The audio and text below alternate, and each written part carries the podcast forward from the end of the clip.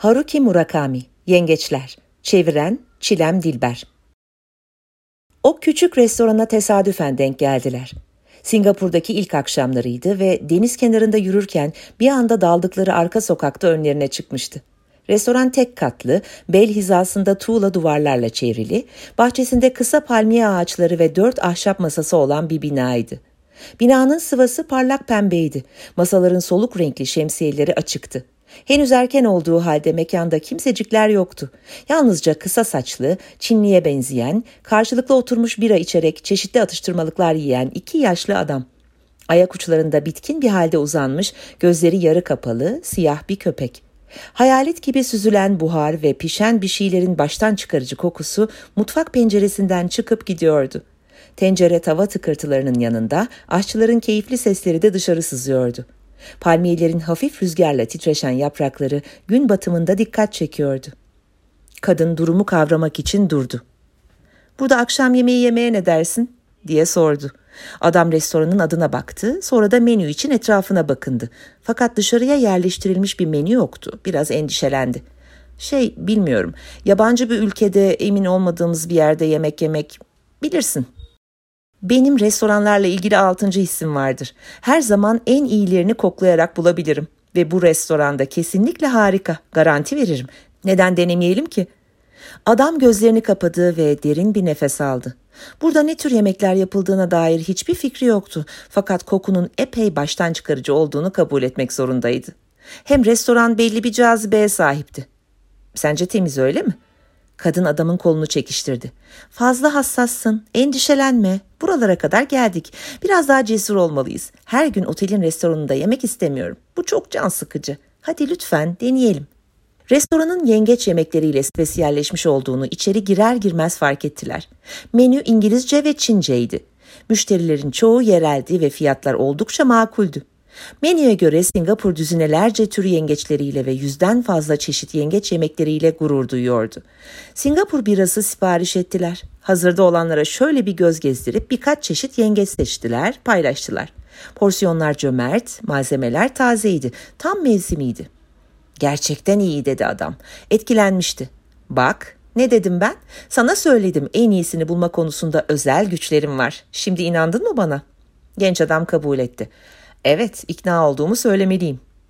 Bu tür güçlerin gerçekten faydası oluyor, dedi kadın.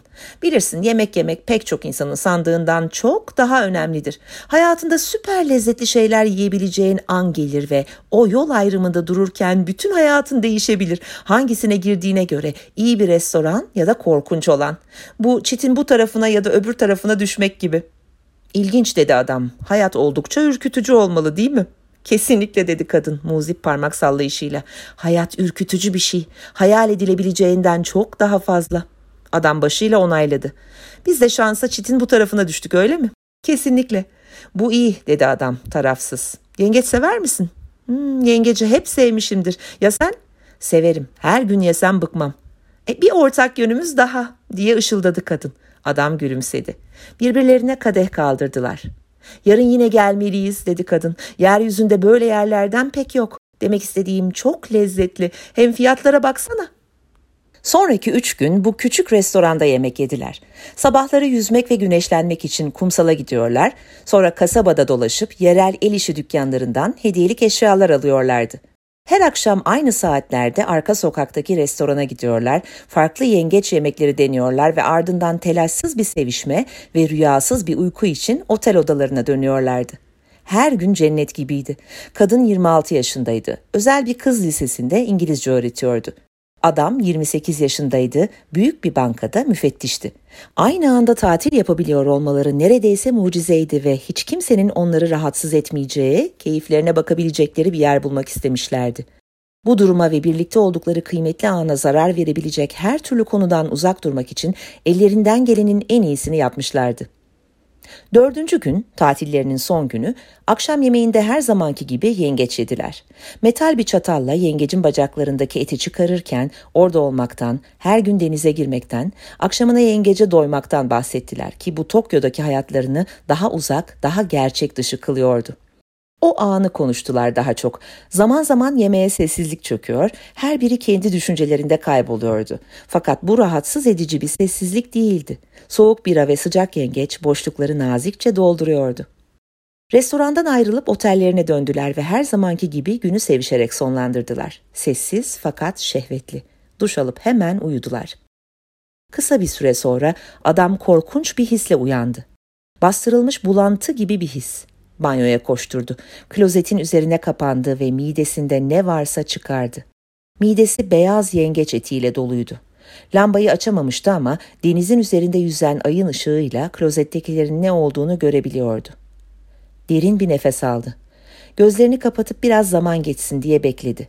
Zihni bomboştu. Tek bir düşünceye odaklanamıyordu. Tek yapabildiği beklemekti. Bir bulantı dalgası daha vurdu. Midesinde kalan ne varsa onu da çıkardı. Gözünü açtığında midesinden çıkanlardan oluşmuş beyaz bir topağın klozetin suyunda yüzdüğünü gördü. Kocaman. Ne kadar çok yengeç yemişim diye düşündü. Tuhaf hissetti. Her gün bu kadar çok yengeç yemekten rahatsızlanmam normal tabii. Neresinden bakarsan bak bu kadar yengeç fazlaydı. Dört günde iki üç yıllık yengeç yemişti. Dikkatli bakınca klozette yüzen topağın hafifçe hareket ettiğini fark etti. İlk başta hayal gördüğünü sandı. Yanılsamaya solgun ay ışığı yol açıyor olmalıydı. Tesadüfen geçen bulut ayı kapatıp bir anlığına her şeyi karartmış olmalıydı. Adam gözlerini kapattı. Yavaş, derin bir nefes alıp yeniden açtı. Yanılsama değil. Et topağı kesinlikle hareket ediyordu. Kıvrımlar kendi etrafında dönüyor gibiydi. Etin yüzeyi kımıl kımıl. Genç adam ayağa kalktı, ışığı açtı. Et topağının üzerine iyice eğildi. Yüzeyinde kıpırdayan şeylerin binlerce kurtçuk olduğunu gördü. Yengeç eti renginde incecik kurtçuklar milyonlarca etin yüzeyine tutunuyorlar. Bir kez daha kustu fakat içinde hiçbir şey kalmayan midesi bir yumruya dönüşmüştü. Bağırsakları kasılmış, acı, yeşil safra çıkarmıştı. Bununla birlikte ağzında kalan sıvıyı tükürdü. Sifonu çekti. Bir daha ve bir daha. İçindekilerin hepsinin gittiğinden emin olana kadar. Sonra lavaboda yüzünü yıkayıp beyaz temiz havluyla ağzının kenarını sildi. Dişlerini detaylıca fırçaladı. Ardından ellerini lavaboya dayayıp aynadaki yansımasını inceledi. Yüzü zayıf ve kırışık görünüyordu. Teni toprak rengiydi. Bu gerçekten onun yüzü müydü? Çökmüş, yaşlı bir adam gibi görünüyordu. Banyodan çıkıp sırtını kapıya dayadı, yatak odasını inceledi. Kız arkadaşı yatakta, derin uykudaydı. Yüzü yastığa gömülmüş, huzurla horluyordu, olanlardan habersiz. Uzun saçları hafif bir esintideymiş gibi yanaklarına, omuzlarına dağılmış. Kürek kemiklerinin hemen altında iki küçük leke yan yana. Sırtında açıkta kalmış bikini izi. Ayın beyazlığı storların arasından huzurla süzülürken sahilden tek düze dalga sesleri geliyor. Yatağın yanındaki saatin yeşil rakamları ışıl ışıl. Her şey aynı, tek bir şey dışında. Akşam yemeğinde birlikte yedikleri yengeç hala kız arkadaşının içinde ve kendisi bunun farkında değil. Genç adam pencerenin önündeki hasır sandalyeye oturdu. Gözlerini kapatıp nefes aldı. Yavaş ve düzenli. Ciğerlerine temiz hava çekip eski bayat nefesini bırakarak vücuduna alabildiği kadar hava almaya çalıştı. Vücudundaki bütün gözenekleri açabildiği kadar açmak istiyordu. Boş bir odadaki antika saat gibi kuru ve sert atıyordu kalbi. Bakışlarını kız arkadaşına sabitleyip onun karnındaki milyonlarca minik kurtçuğu gözünün önüne getirmeye çalıştı. Uyandırıp haber vermeli miydi? Ona bir şey yapmayacaklar mıydı yoksa? Ne yapacağını bilmeden bir süre düşündü ve tam tersine karar verdi. Bir faydası olmazdı. Hem o hiçbir şeyin farkında değildi ki. Ve asıl problem de buydu. Dünya yörüngesini şaşırmıştı ve onun yeni yörüngesinde çıkardığı gıcırtıyı duyabiliyordu sanki. Bir şey oldu diye düşündü ve dünya değişti. Her şeyin düzeni bozulmuştu ve bir daha asla eski haline dönmeyecekti. Her şey değişmişti. Yapabileceği tek şey bu yeni istikamette devam etmekti. Yarın Tokyo'ya döneceğim diye düşündü. Orada bıraktığım eski hayatıma. Görünüşte hiçbir şey değişmedi fakat onunla artık anlaşabileceğimi sanmıyorum. Düne kadar onun için hissettiklerimi bir daha asla hissetmeyeceğim. Ama hepsi bu değil. Bir daha kendimle anlaşabileceğimi de sanmıyorum artık. Yüksek bir çitin diğer tarafına düşmüşüz gibi. Acısız, hiç ses çıkarmadan. Ve o fark etmedi bile. Genç adam hasır sandalyede gün doğumuna kadar sessizce nefes alarak oturdu.